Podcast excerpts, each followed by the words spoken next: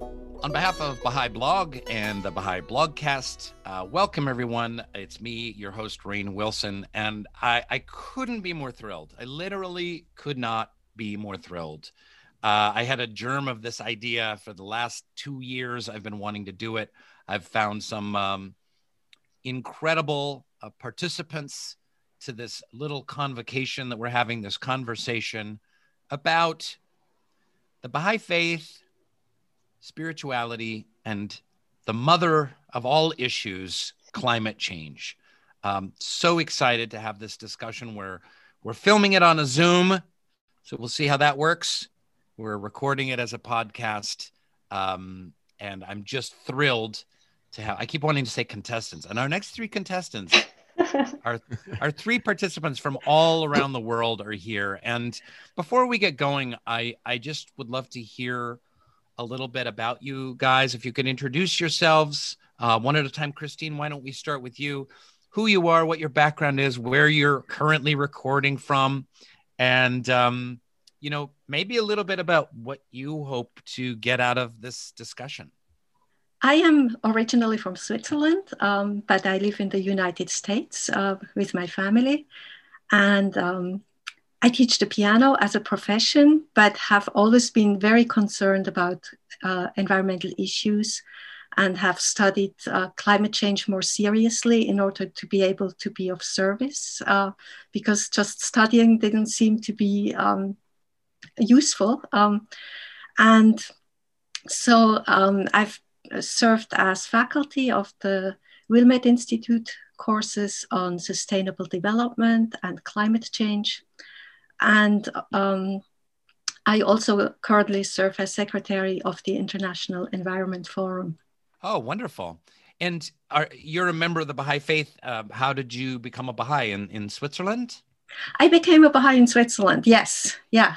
And um, I have always, you know, um, been interested in the environment, and then looked for Baha'i teachings, how they could help solve the problems of the environmental crisis, because it was already there when I grew up uh, in a different way. I didn't know about climate change, but there were other problems with the environment. And um, through the years, I could really find um, answers in the Baha'i teachings, um, how we can address all these serious issues for us.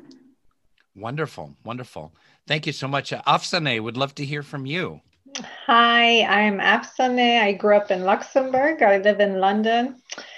I have two small boys who got me obsessed on climate change issues. Um, and I started an independent magazine on the issues surrounding climate change and the solutions that can, can be considered um, at the towards the end of two thousand nineteen. Great. What's the name of the magazine? Icarus Complex. And is your background in journalism? Yes. So I've worked in journalism and in publishing. Uh, wonderful. And is Icarus Complex um, uh, a, a paper magazine, or yes, is it only online? So it's a print magazine that comes out twice a year.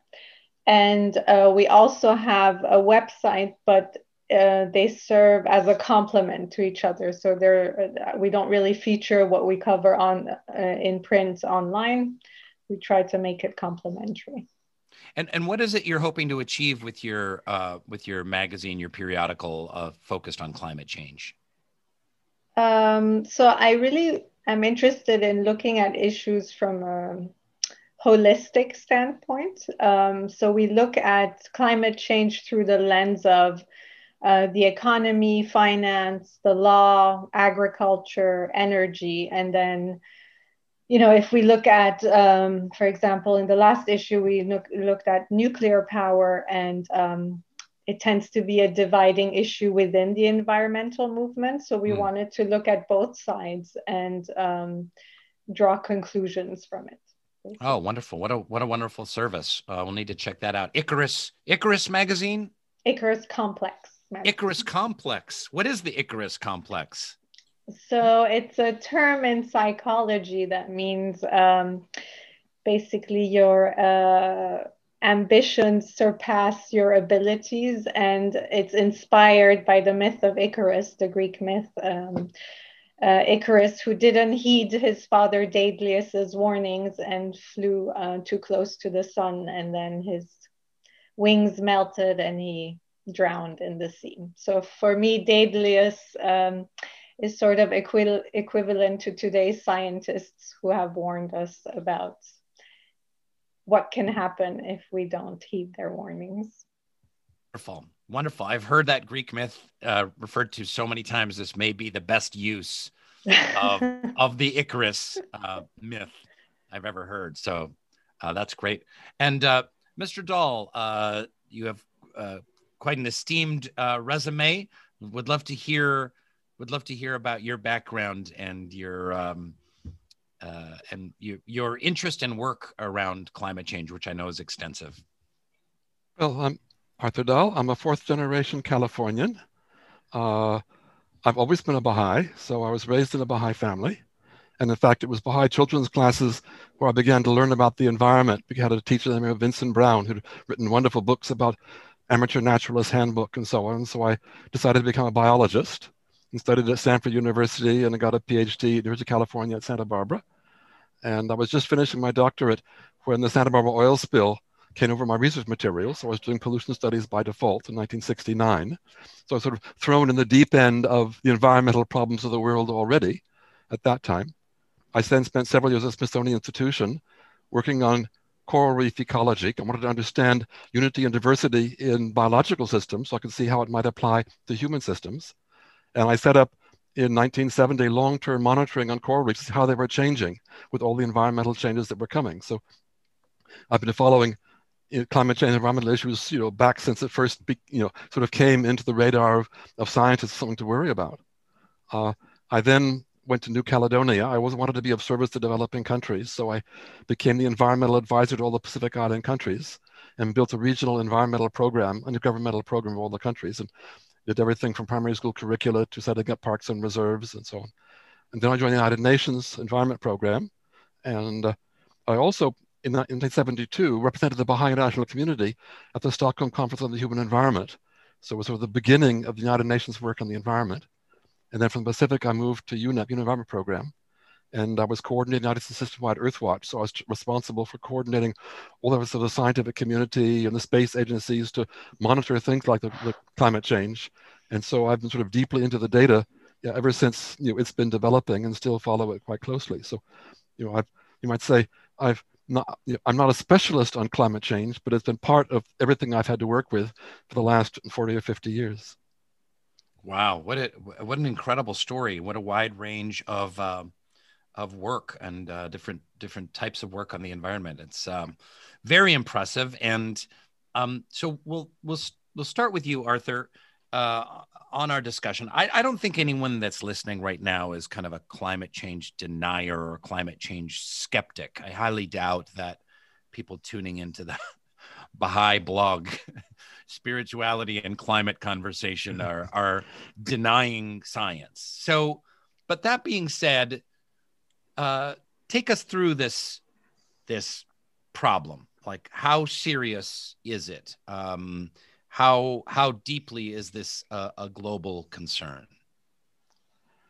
Well, as I as I mentioned, I've been watching this for a long time, and I think one of the things that struck me, you know, as I follow the science, is that uh, the actual changes in the climate and the speed of global warming are always higher than the highest predictions of the scientists.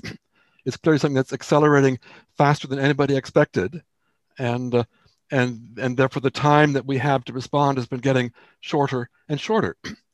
you know, I've seen it with my work on coral reefs, where you have coral reefs you're getting too hot and bleaching and dying around the world. So people, scientists sort of think, well, may, may not have no coral reefs left you know, by, by you know, the middle of this century, which would be the lost you know, of the first major ecosystem at a planetary scale. And of course, four hundred million people depend on coral reefs and fisheries or for coastal protection. So it's already significant loss to see, see this happening.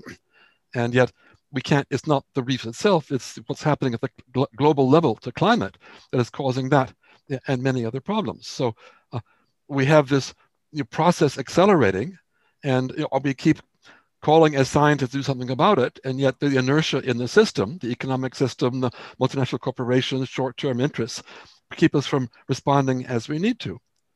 And of course, you know, this is, I've seen in my work in science that science by itself doesn't convince people to change their behavior.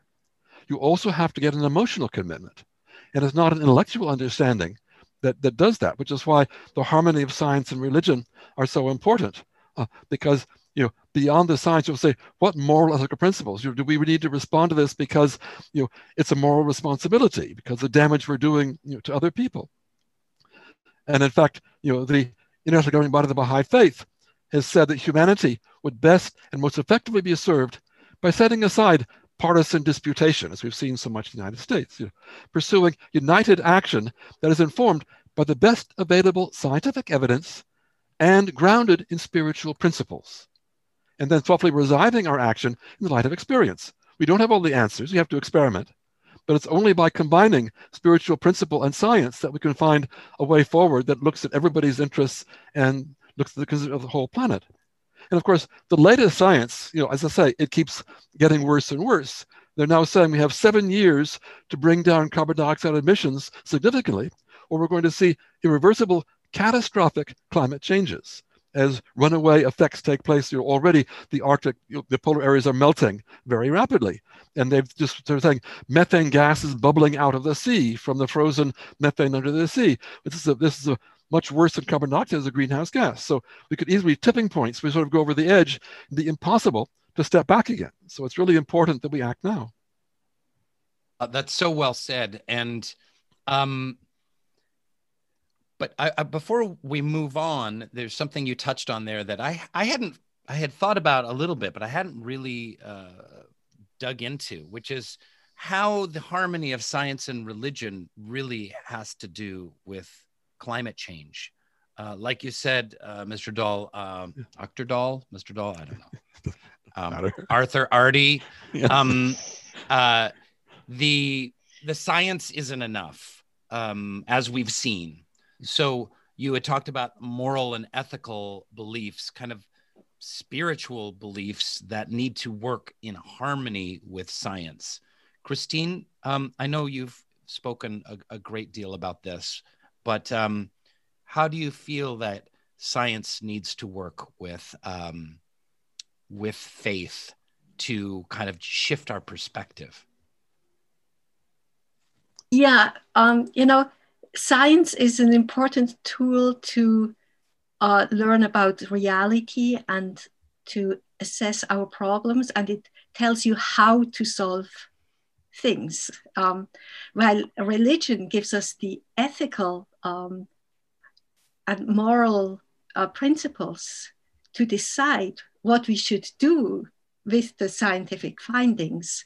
Hmm. So, you know, when you see that the globe is warming and so many people suffering and uh, nature uh, being destroyed, uh, we need to make a, a moral choice, a, a spiritual choice, that we have to take action and change course to to self uh, to save humanity. And and Christine, I know that you have Uh... spoken on some other reasons to be concerned about climate change, uh, climate impacts on nature, and also this seeing climate change through a, a lens of social justice. Could you say a little bit about those two aspects? Sure, yeah. So it is um, both, um, of course, a social justice issue, but let me first talk about uh, nature, as you uh, just said. Um, So many plants and animals cannot adapt quickly enough to the different climatic conditions, for example. And that's one reason why so many species are facing extinction. The intricate balance in ecosystems that evolved over long periods of times becomes disturbed. For example, when we think of the timing when birds feed their chicks and the peaks of caterpillars, their food, it gets all out of whack. Many trees are dying because of the proliferation of bark beetles and other pests and diseases. So everything in nature is interconnected and we humans are part of this web of life. The Baha'i teachings say that every part of the universe is connected with every other part by ties that are very powerful and admit of no imbalance. However, we are now destroying this balance. We also see increasingly worse wildfires because of droughts and higher temperatures caused by global warming. And the scope of the loss of animals in the Australian wildfires is just incomprehensible. Biodiversity is extremely important for the functioning of the Earth's life support system on which we all depend. In addition, diversity even has spiritual significance. Baha'u'llah said that nature is God's will, and that in its diversity, there are signs for men of discernment. Mm. But you asked about uh, social uh, justice, and that's really um, probably what um, strikes us the most as human beings. Um, because when you think about that, the rich people of the world are responsible for most of the carbon emissions that cause global warming, and that the poor who have contributed the least are suffering the most from the impacts of climate change. And there are many reasons why poor people and indigenous people are more vulnerable to climate change. For example, storms are becoming much more severe and destructive because of global warming. Last week's storm Iota in the Caribbean destroyed many poor people's houses. Poor people generally don't have the means to move away from harm and to rebuild their homes and livelihoods. Hmm. But the farmers in Africa especially uh, are um, are especially affected. They are already struggling, um, you know, just to survive because they are poor, and a warming climate is a matter of life and death for them now. They are suffering by um, from worsening heat waves, water scarcity, droughts, and in some areas uh, flooding. Many more people, especially children, are dying because of malnutrition. This year, Southern Africa has also experienced a terrible assault of locusts, which could multiply more often because of changes in rainfall patterns. Poor people everywhere are also much more affected by the rise of food prices because of declining agricultural yields. So when you think about that the lifestyle of rich people is mainly responsible for their suffering, it becomes clear that this is a matter of justice. Indigenous people and people of color are much more vulnerable to climate change, which makes it also a matter of racial justice. Hmm. This holds true in the U S as well. African Americans tend to live in the more highly polluted neighborhoods and urban heat islands, and the ever-worsening heat waves can be deadly under these conditions. Baha'u'llah said that the light of man is justice. I think that increasingly more people see climate change now as an urgent social justice issue. Mm-hmm. Yeah, so this is two, two key teachings of the Baha'i faith that have been laid out as intimately connected with climate change. Uh, one is the harmony of science and religion, and the other, um, as you've brought up, is uh, the elimination of extremes of wealth and poverty. Um, There's an Oxfam study that the richest ten percent of the people produce half of the planet's um, individual consumption-based fossil fuel emissions, with the bottom three and a half billion people, three and a half billion people produce only ten percent of those emissions. But those three and a half billion people are also living in countries and in areas, localities that are most vulnerable to climate change.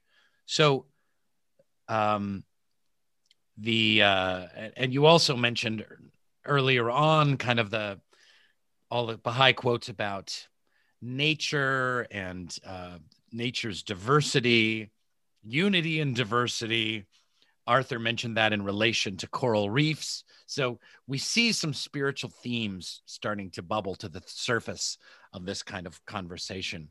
Um, Afsaneh, do you have um, uh, specific examples of how climate change is affecting people, and any thoughts on this kind of interactivity of these spiritual themes and and uh, this kind of giant global science-based conflict?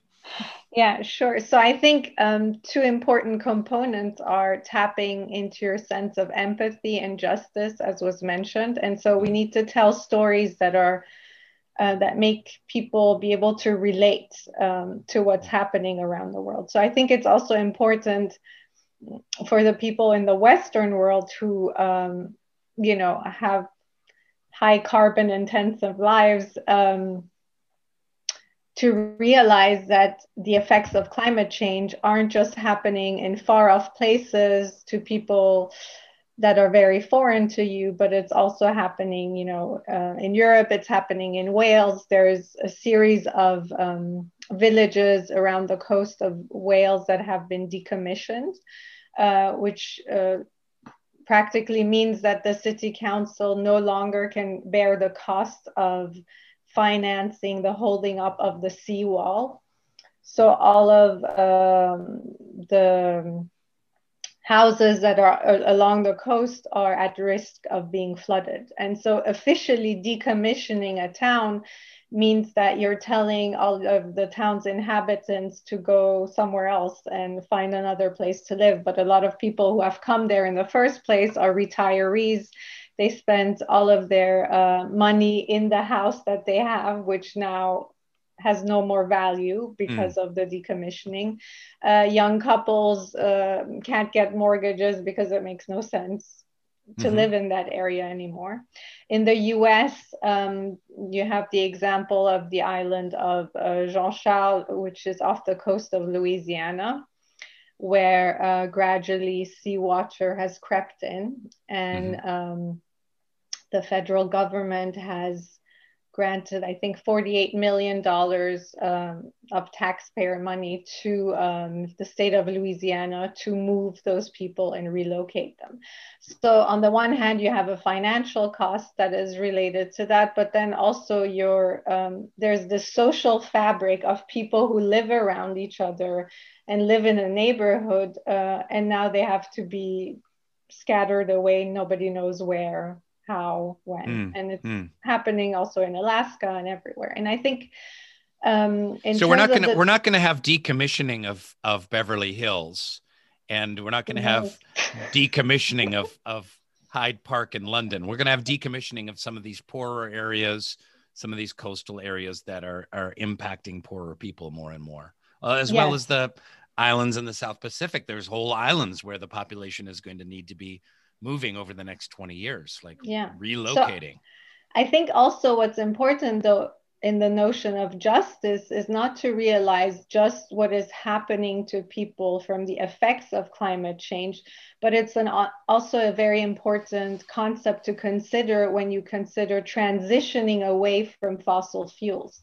Uh, you have to be just and find solutions that really work for everybody. You know, in France, for example, they raised the fuel tax and you had the Gilets jaunes protests, because what that really meant was that people could no longer afford to drive their car to get to their pl- place of work.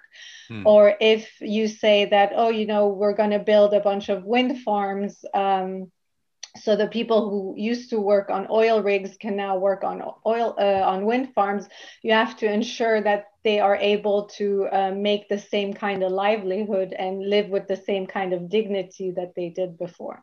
So it's also a notion to keep in mind when you're transitioning away and trying to find solutions for the climate crisis. I had never thought about that before. That's really um, uh, that's really insightful. Um, the uh... respect and uh, care that need to be shown as we make that transition, um, to to taxi drivers, to people that that rely on gasoline for their tractors. Um, uh, it's one thing to say we're just going to have electric cars from now on. Well, they cost more, mm-hmm. you know. And what about, you know, a poor family that can barely a- afford a, a little four-cylinder, you know, Hyundai or Kia or something like that. And now we're going to kind of force them to buy an electric car. Like th- there has to be social justice has to be kept in mind um, in that transition as well. That's that's that's very well said. Thank you very much.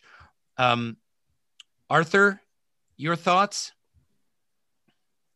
Well, I think there's also the problem of, might say, intergenerational justice, mm-hmm. because what we're doing to destroy the, much of the planet now will have an impact on you know, our children, our grandchildren, and future generations.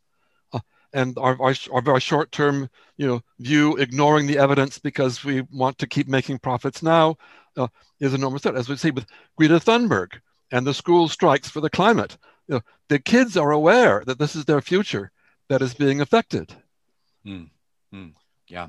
And uh, and and so we have to look at the, the, the implications of that. There, for instance, some of the impacts in the future, we talked a bit about sea level rise already. Uh, the present estimates are at least one meter, three feet in this century, which would mean that half of Florida would go underwater. So it's not just you know, goodbye to uh, you know to a few islands somewhere else. You know, with you know, many coastal cities will become undefensible. You know, in that period of time, and that will continue. You know, if all of Greenland melts, that's six meters, you know, or twenty feet of sea level rise. Imagine how much of coastal areas we flooded around the world. And of course, places like you know the tropics and say South Asia and so on, if they get much hotter, they become uninhabitable. They become lethal for people to stay outside in the heat for long periods of time. They will die from it. So people just have to move away. You've got storm damage, wildfires, droughts increasing. So the human suffering, as this accelerates, will be enormous, with hundreds of millions of people permanently displaced from where they're living now and having to find some other place to live. You know, I lived for many years in the Pacific Islands, as I mentioned, I was working there, and think countries like the Marshall Islands or Kiribati or Tuvalu will disappear entirely. What does it mean when your whole nation has disappeared? How can you be citizens of a country that no longer exists? So they lose their culture, they lose nationality, they, they lose everything. Uh, so, so I think this is these are the kinds of things that it's not just what's happening now, it's what's going to happen in the decades immediately ahead and then beyond that. That means we really have to be concerned about it in terms of responsibility to future generations.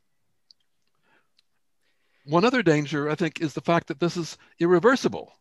You know, we're reaching a point, tipping points, where once things accelerate, they even go faster and faster. For instance, when the ice in the polar areas melts, you go from a reflective white surface to a dark surface that absorbs more heat. And this is why the poles are heating much faster than the rest of the world. Because at the same time, you have frozen methane below the ocean, Arctic Ocean bottom.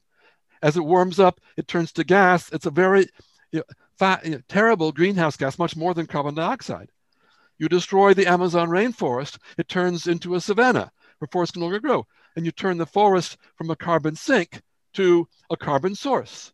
So we have all these things that if we allow go much further, we may never be able to come back again. Hmm. So this is daunting, it can be overwhelming. We've heard a lot about um, just how how grim this is, how vital this is, how challenging this is. And also, like, the more I dig into this topic, uh, uh, I, I went up to Greenland uh, last year to do a documentary on climate change, and I'm serving on the board of a of an Arctic climate change organization called Arctic Base Camp um, with uh, Doctor Gail Whiteman and uh, Christine Figueres. And uh, the more you start to peel the onion, the more complicated it gets. It is a really, it is a granddaddy of issues because it is so, everything is so interconnected. It's so, uh, it, it, it, it's so interconnected. And so, uh, but let's, let's focus, let's, so let's focus on solutions and focus on some spiritual perspectives and spiritual solutions. Like, why is climate change a spiritual challenge, uh, Arthur? Well, you know, what we're talking about the the with the planet, it's a symptom of this spiritual imbalance in our society. We've become mm. a very materialistic civilization, looked only at the material side of life. We've ignored many of the social and spiritual, our real purpose as human beings is not just to consume more and get richer. And therefore, in fact, the founder of the Baha'i faith, Baha'u'llah, warned us over one hundred years ago when he said, the civilization so often vaunted by the learned exponents of arts and sciences will, if allowed to overleap the bounds of moderation, bring great evil upon men. The day is approaching when its flame will devour the cities. Now that's quite a, that's a warning one hundred fifty years ago. And mm. we've gone to an extreme on the material side. We need to bring it back into balance. Maybe there are more important things than material wealth, our social relationships, our culture, art, science itself. These are things that can grow forever. They don't have the same limits as our material consumption. And you know, I, so I think this is, you know, we also, you know, read in the Baha'i writings, we cannot segregate the human heart from the environment outside us. And so that once one of these is reformed, everything will be improved. Hmm. Man is organic with the world. His inner life molds the environment and is itself deeply affected by it. The one acts upon the other, and every abiding change in the life of man is a result of these mutual reactions. So I think if we follow these Baha'i principles, and there are many others, and we, as visual and enriching civilization, we could create a new planetary balance for sustainability, getting away from the over-materialism that we have now and building a new civilization that's very rich, but in other dimensions. Uh, beautifully said. Thank you so much, Christine. I know you've you've spoken uh, about this uh, in great detail at the Wilmette Institute. Um, your thoughts? Well, what Arthur just said, you know, um, the materialism is a real problem, and um, and I think it's because when people are not connected to a higher purpose in life, they have to fill their inner emptiness with material things. So. Materialism results in excessive consumption, which destroys the planet. So we really need to rethink what it means to be a human being. The Baha'i teachings say that we are spiritual beings, and only when we live in the spirit can we be truly happy. Hmm. And spirituality is really the antidote for materialism and consumerism. A spiritual outlook can help us shift the emphasis from consumption to well-being and a meaningful life. So being happy with less material things is good for our soul as well as good for the planet. On the level of community, the climate crisis forces us to recognize our interconnectedness with all of humankind and all other life. It forces us to read reality, to assess the current and future needs of our community, and to build solidarity within our community, as well as with the whole world. The Baha'i teachings say that even decisions taken at the local level must advance the good of humankind in its entirety. Hmm. Hmm. Very well said. So we're talking about shifting spiritual perspectives and, and uh, looking at different spiritual approaches, thinking more holistically about these issues. Um, Afsaneh, uh, any thoughts on that? Yes, so I think that you need to look at everything in, in moderation too. Um, that's another one of uh, another, the, okay, the, another spiritual teaching to throw in the hopper there, yeah. Yes, uh, for example, you know, if you um, consider that there's a big push, for example, to switch over to electric cars, then you need to make sure that on the other end of it, you know, when you use lithium, that the lithium mining that go, is behind, um, you know, the creation of batteries doesn't bring with itself its own set of problems. So it, it's really important to, to look at um, things in a well-rounded way, so that you're not creating one problem in a different corner by trying to solve um, another problem. And I think um, from a community perspective, it's really consultation that you can, that can be applied that will help you overcome that as a challenge. So that's another one. I just want to kind of slow yeah. this down. So there's so many Baha'i teachings and um, spiritual foundational Uh, beliefs that come to play in dealing with climate change. So we've talked about harmony of science and religion. right? We've We've talked about elimination of extremes of wealth and poverty. We've talked about uh, unity and diversity. Um, um, I know there's a few more I've missed here along the way, um, but moderation in all things is one. And now you just brought up consultation, uh, which needs to happen, obviously, on a, you mentioned a community level, but also yeah. on an international level, which happened in the Paris agreements. Yes. Which you, the U S officially does not ascribe to any longer, but it was a it was a great first step, um, right. which, by the way, and I had a conversation with Haldor Thorgilsson or whatever his name is. I don't, I'm sorry, my apologies. Thorgerson. Thorgerson. Thank you, thank you, Thorgerson. My apologies to the Icelandic, uh, the great Icelandic people. But um, he was intimately and intricately involved in those. in those discussions and putting them together. So, you know, we talk about Baha'is being, um, you know, the leaven um, and, and help promoting dialogue and uh, promote spiritual concepts. Uh, he was integral in those, in those discussions, which I was very, very pleased to learn. I was in Paris too. For the negotiations. Oh, you were, Arthur. Oh, that's yeah. wonderful. What, what role did you play in those Paris agreements? Well, it, it was, partly representing the Baha'i International Community, and partly through our International Environment Forum, a Baha'i-inspired environmental organization.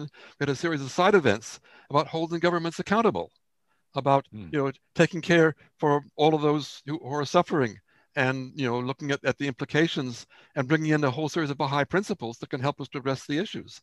And we had standing room only, you know, crowds for the presentations that we gave around the Paris meeting, as we have for a number of other United Nations conferences that I've been involved in. So I've worked within the United Nations, but also outside, bringing these issues to these U N fora so that we can find agreement, we can consult on the positive side of things and find good ways forward.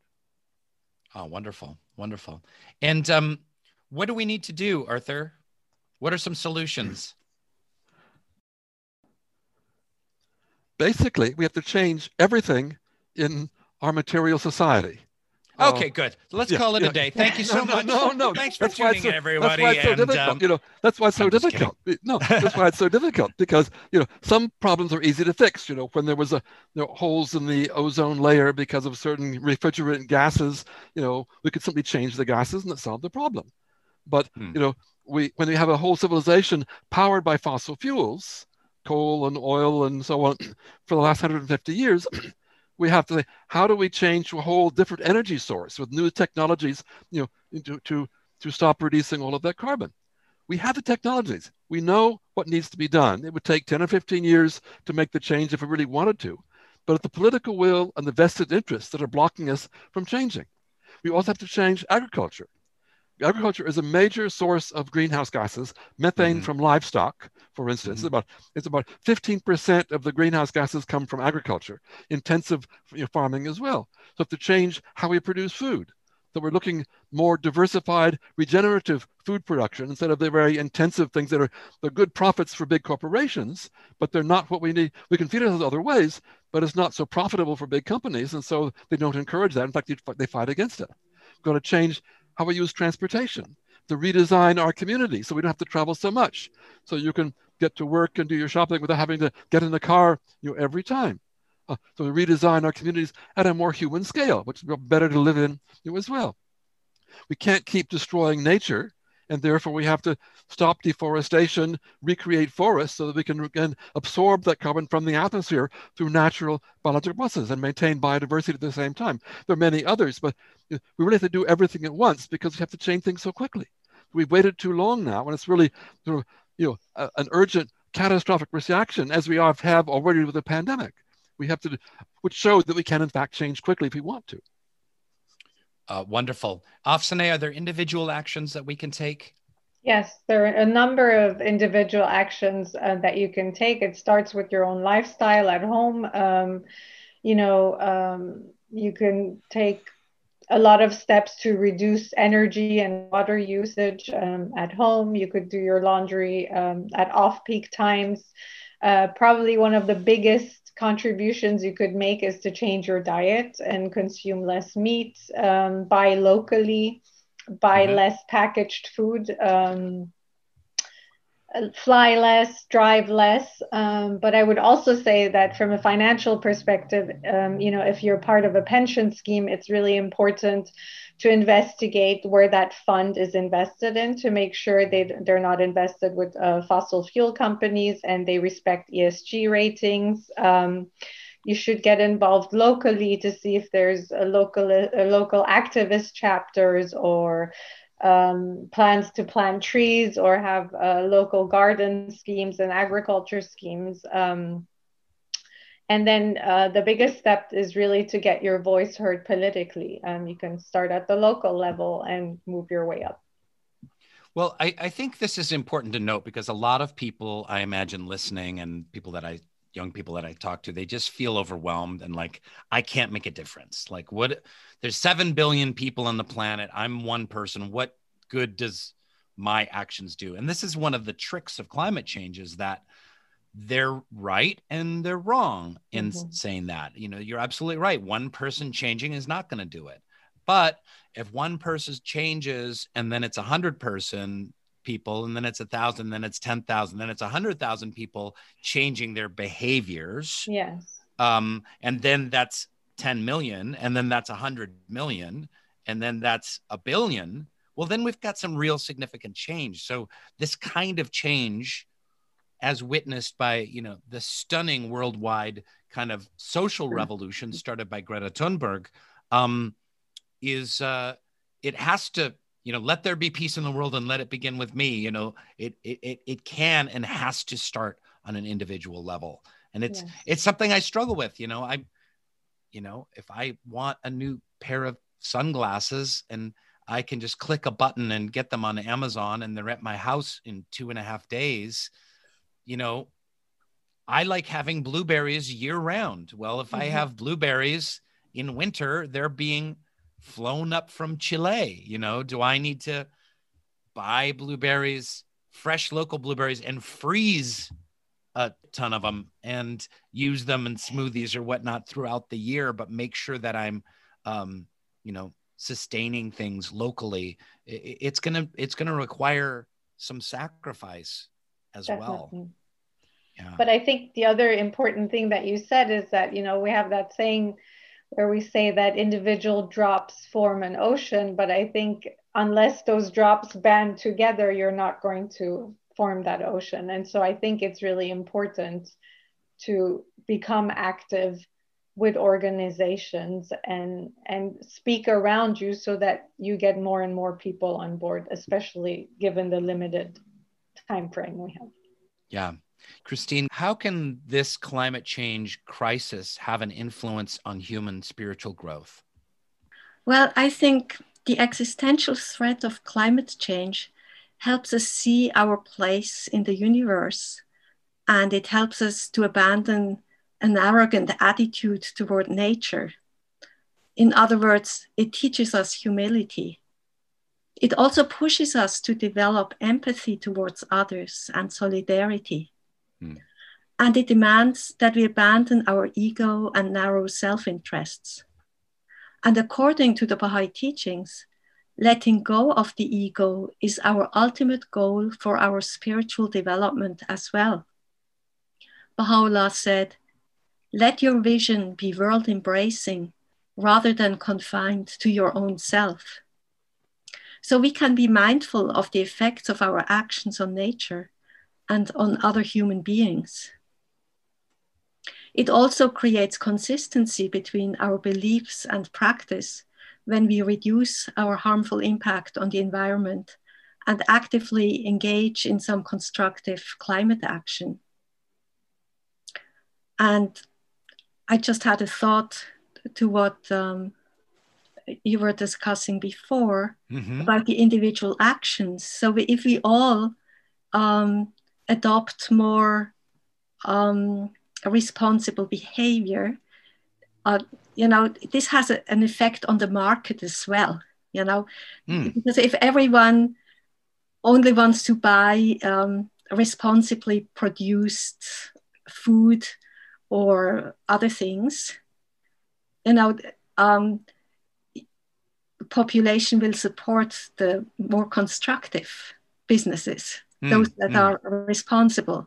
Yeah. Uh, so th- that will also give a market signal. It will change the whole culture, and it, it will, population will demand, you know, change. Um, uh, and also on the political level, you know, when people then get involved and vote. Um, so uh, the collective individual consciousness and uh, sense of responsibility and action has an effect. But of course, mm. it, it will take some time, but it can also go rather quickly, as we can see with uh, the pandemic. You know, people can change their behavior very quickly. And when many people do, it, it does have an, an effect. When everyone wear, wears masks, we can, you know, combat the pandemic very effectively. Mm. Um, well, speaking of the pandemic, Arthur, um, I've often thought that this This pandemic is kind of a, a wake-up call and a and a warm-up uh, for humanity to deal with uh, the climate change, which is much broader in scope and much more complicated and difficult than even the coronavirus. So uh, how do you see the link between the two? Well, I think it's, it's, it's, it's basically it's showing us that we are a single human family on this planet. Uh, you know, everybody's being infected by it in every country of the world. You know, the, it, it has happened with amazing speed. So it's a demonstration of the, the unity of the human race, which is one of the basic principles, you know, of the Baha'i faith. Uh, and you know, nobody's protected until everybody is protected. In the same way that with climate change, uh, you, no country could sort of say, it's not going to affect us. We're going to uh, make it illegal for the climate to change here at home within our borders. Uh, that's simply not not possible. You know, but also, you know, you know, the virus jumped from animals to humans, which is warning us that our interconnectedness with nature hmm. requires us to respect natural areas, to stop encroaching in ways that increase contact between wild animals and humans, which is what produces zoonotic, you know, diseases. Hmm. And of hmm. course, I think the pandemic also, by slamming the brakes on our economy, at least in the short term, is giving the opportunity to build back better, not simply to go back to what we had before. It's ah. like, you know, it's, you're already...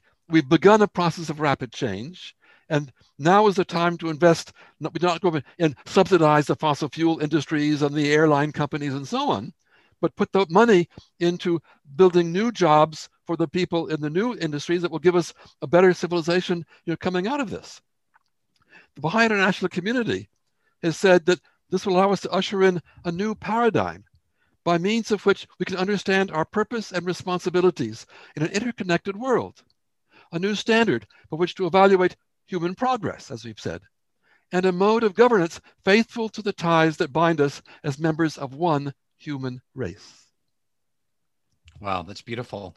Um, we're talking about spiritual solutions to a, a, a problem that is a material problem. It's a science-based problem. We're releasing too much carbon into the atmosphere. This is creating a heat blanket over the earth. But it's much more complicated than that. But have you seen, let's talk about some success stories. I mean, Arthur, you've done a lot of work in the South Pacific. Um, have you seen some success stories by those local communities and, and uh, spiritual-based solutions? Yeah, well, I think an excellent example on the country of Vanuatu, uh, on the little remote island of Tanna, where the Baha'i faith has been established for you know, decades now and has become very well in the community. They were hit a few years ago, like just before you know the, the Paris climate conference, by one of the worst cyclones or hurricanes in history. Hmm. Enormous winds that just flattened everything on the island. And wow. these were very simple Baha'i communities, but they were organized with a local elected body. Their young people had been studying Baha'i principles. The pre-adolescents had been learning how to be altruistic and help others to service projects. The day after the cyclone, the kids were out there clearing the streets, helping old people find their belongings and the remains of their house again.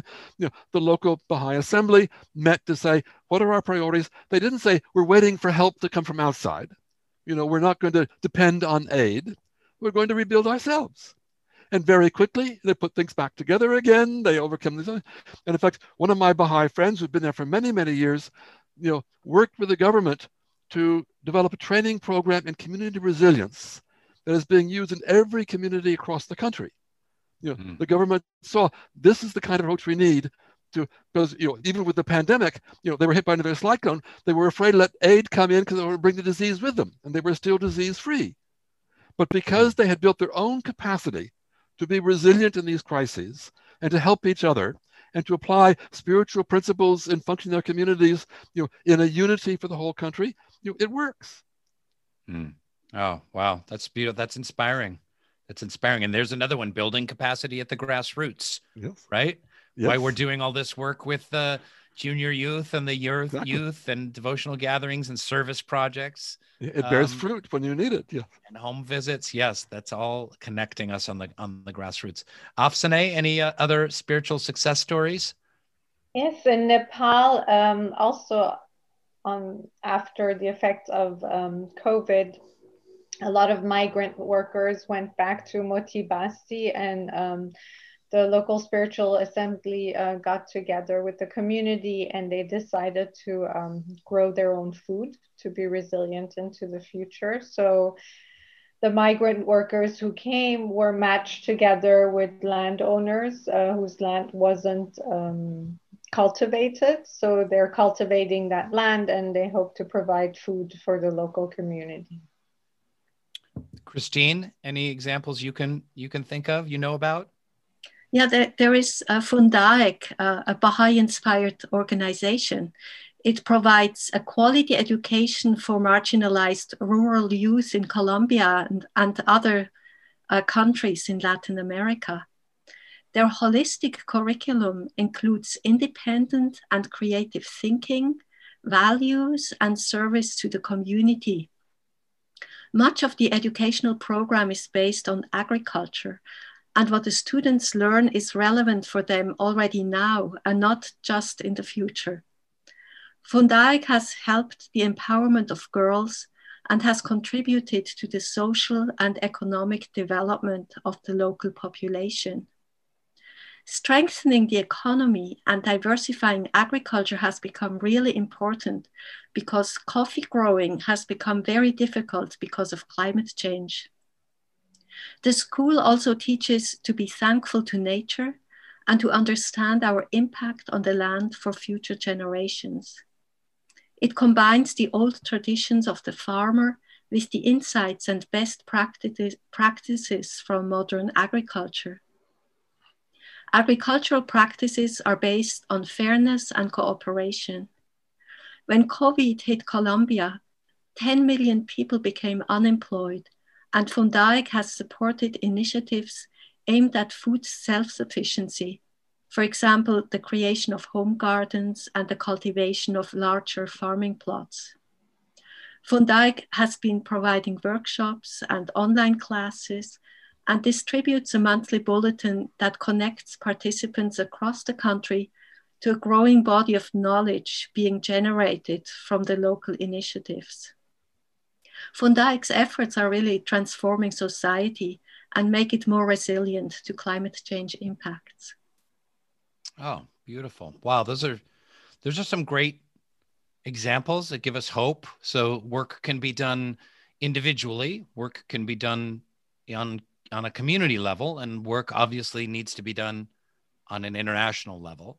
Um, and we've, we've touched on all of those. And I guess before we go, and this has been really, again, anything having to do with climate changes, you, you can't encompass the, the vastness and complexity of it in a fifty minute or a one hour conversation. So this is just a taste for people. But um, before we go, I just, I guess I want to ask each of you individually to, like, we've been speaking a lot of policy and science and, you know, perspectives, but I would love to hear from you individually, personally, on a heart level, what inspired you to engage in this issue? And in your prayers, in your meditation, when you're reading the holy writings, um, what is, what is your greatest Um, what is your greatest wish? What, what, what, what, if you could impart anything to your friends, family, coworkers, to the world, um, from the teachings of Baha'u'llah, what would that be? Uh, Christine? Well, um, it's always challenging to have hope in with the dire uh, scientific predictions there are. So, um, but I still have hope because of two things. First, there are more and more people all over the world who really care about climate change and do their best to help mitigate it. These people come from all walks of life and from different religions. And the second and the main reason why I still have hope for the future are the following words of Baha'u'llah. Each one of the ordinances we have revealed is a mighty stronghold for the preservation of the world of being.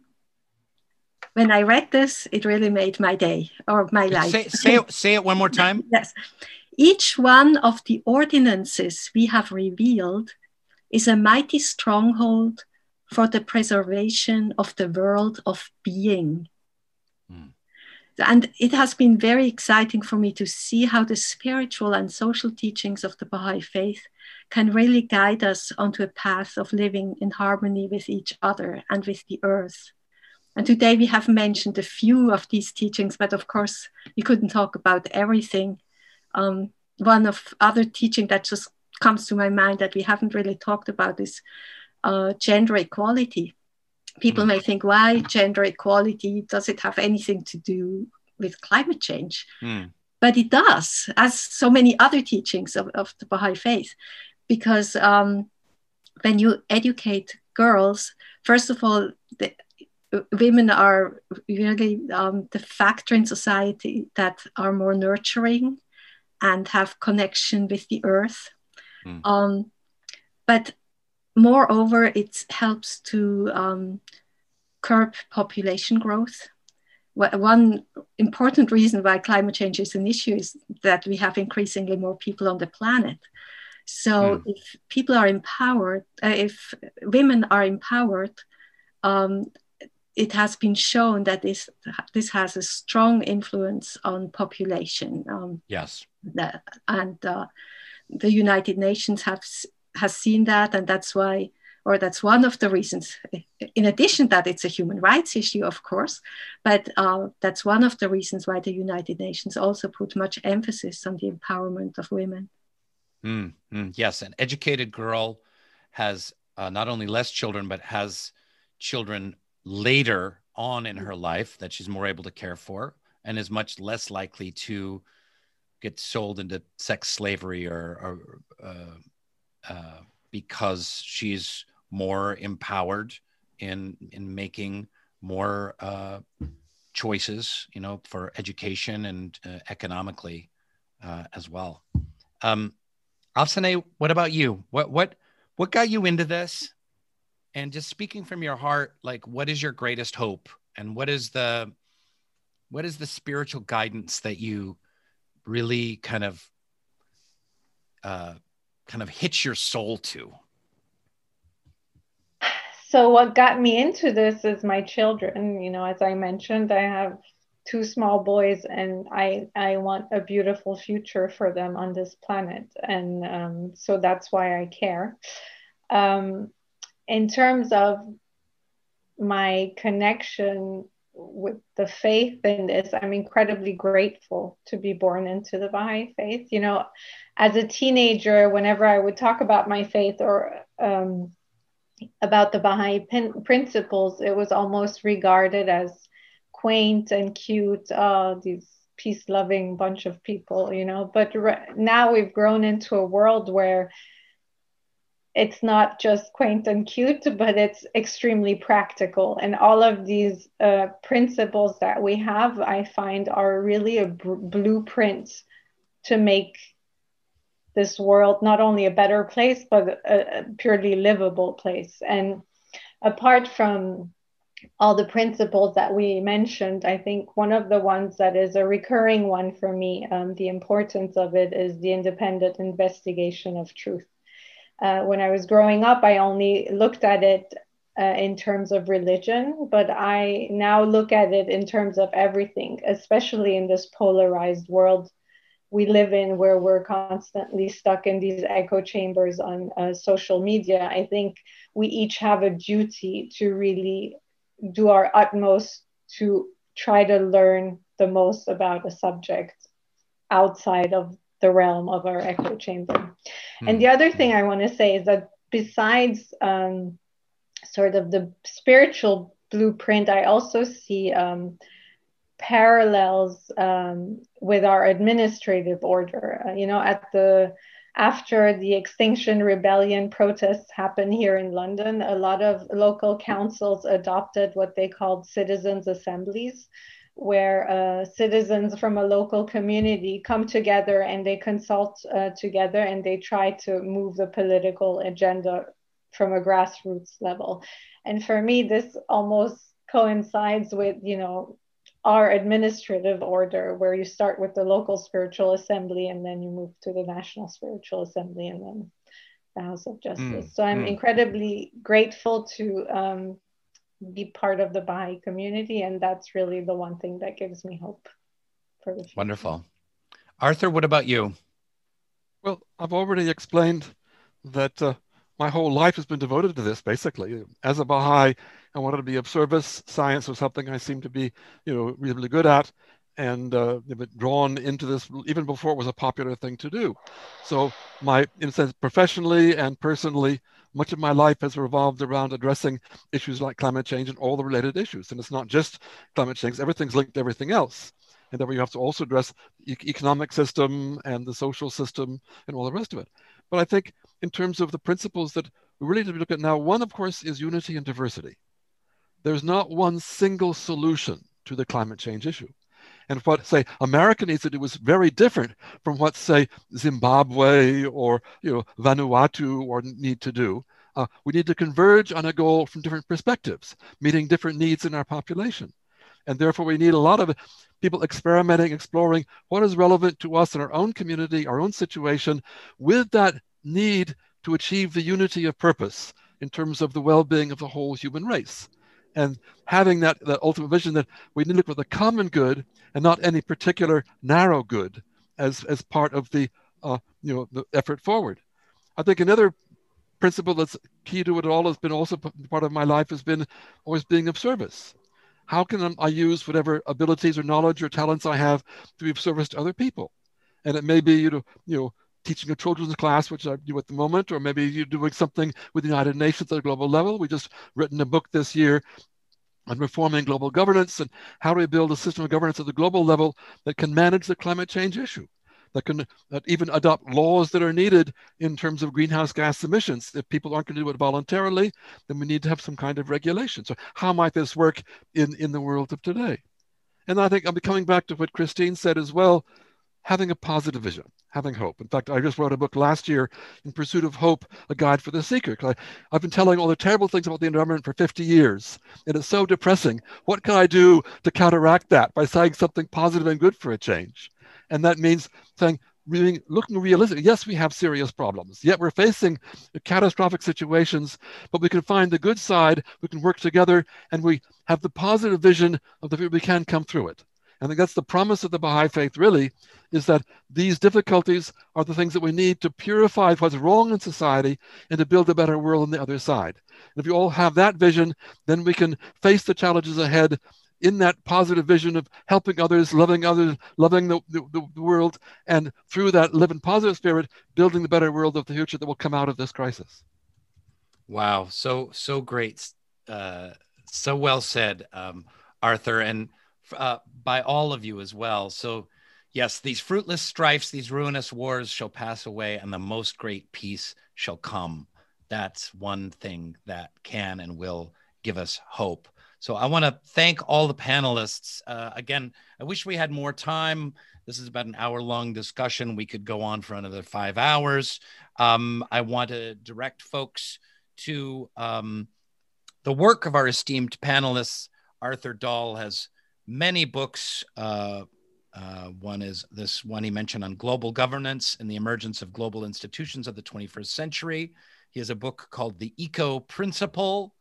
He has a book called In Pursuit of Hope, A Guide for the Seeker.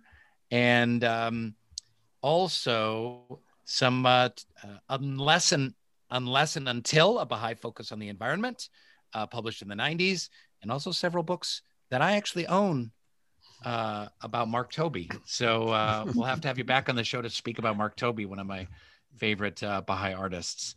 Um, and uh, the Icarus Complex, please subscribe, uh, follow, learn about the, is there anything, Afsaneh, that people need to do if they want to learn more about the Icarus Complex? Well, you can go on our website, icarus complex magazine dot com, and we also have an Instagram page you can check out. Wonderful. Icarus Complex Magazine. Wonderful. And Christine Mueller, you can often find at the Wilmette Institute. There's several of her videos of her uh, lectures and workshops that she's done as well. And she does continuing workshops on a Baha'i perspective on climate change at the Wilmette Institute. Is there anything else we can direct folks to around your work, Christine? Well, maybe it would be of service to the listeners to know about the website of the International Environment Forum, because oh, there yes. they can find all, all the information um, and really quotations, scientific facts, uh, everything that pertains to the environment and the Baha'i faith, and also interfaith. Uh, there are also resources for other religions. Well, that's uh, something we didn't, and what is the website again, please? I E F world dot org. Okay, great. And all of these links uh, will be here in the bio page of this podcast, wherever you, or YouTube video, wherever you find this video or or podcast. But um, and that's another thing we didn't even get into is the importance of interfaith work around this. Mm-hmm. You know, Baha'is, you know, our our paltry five or six million Baha'is are not going to do this, even with our our friends and coworkers. You know, we need all the people of all the different religious faiths to turn to those central spiritual teachings that have to do with the sanctity of the earth, unity and diversity, how nature is a reflection of the glory of God, and help kind of dig into the spiritual solutions and the spiritual inspiration and motivation for healing this really difficult, challenging, and complicated issue. So thank you again, everyone, for joining. Uh, it was so much fun. This was a dream come true to have this conversation. This is a great service to people that are listening. And uh, I really can't thank you enough. Thank you. Thank you for having us. Thank you very much.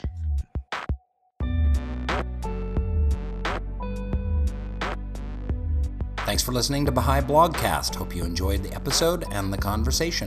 Check out more fun Baha'i stuff on baha'i blog dot net. Thank you so much, and good night.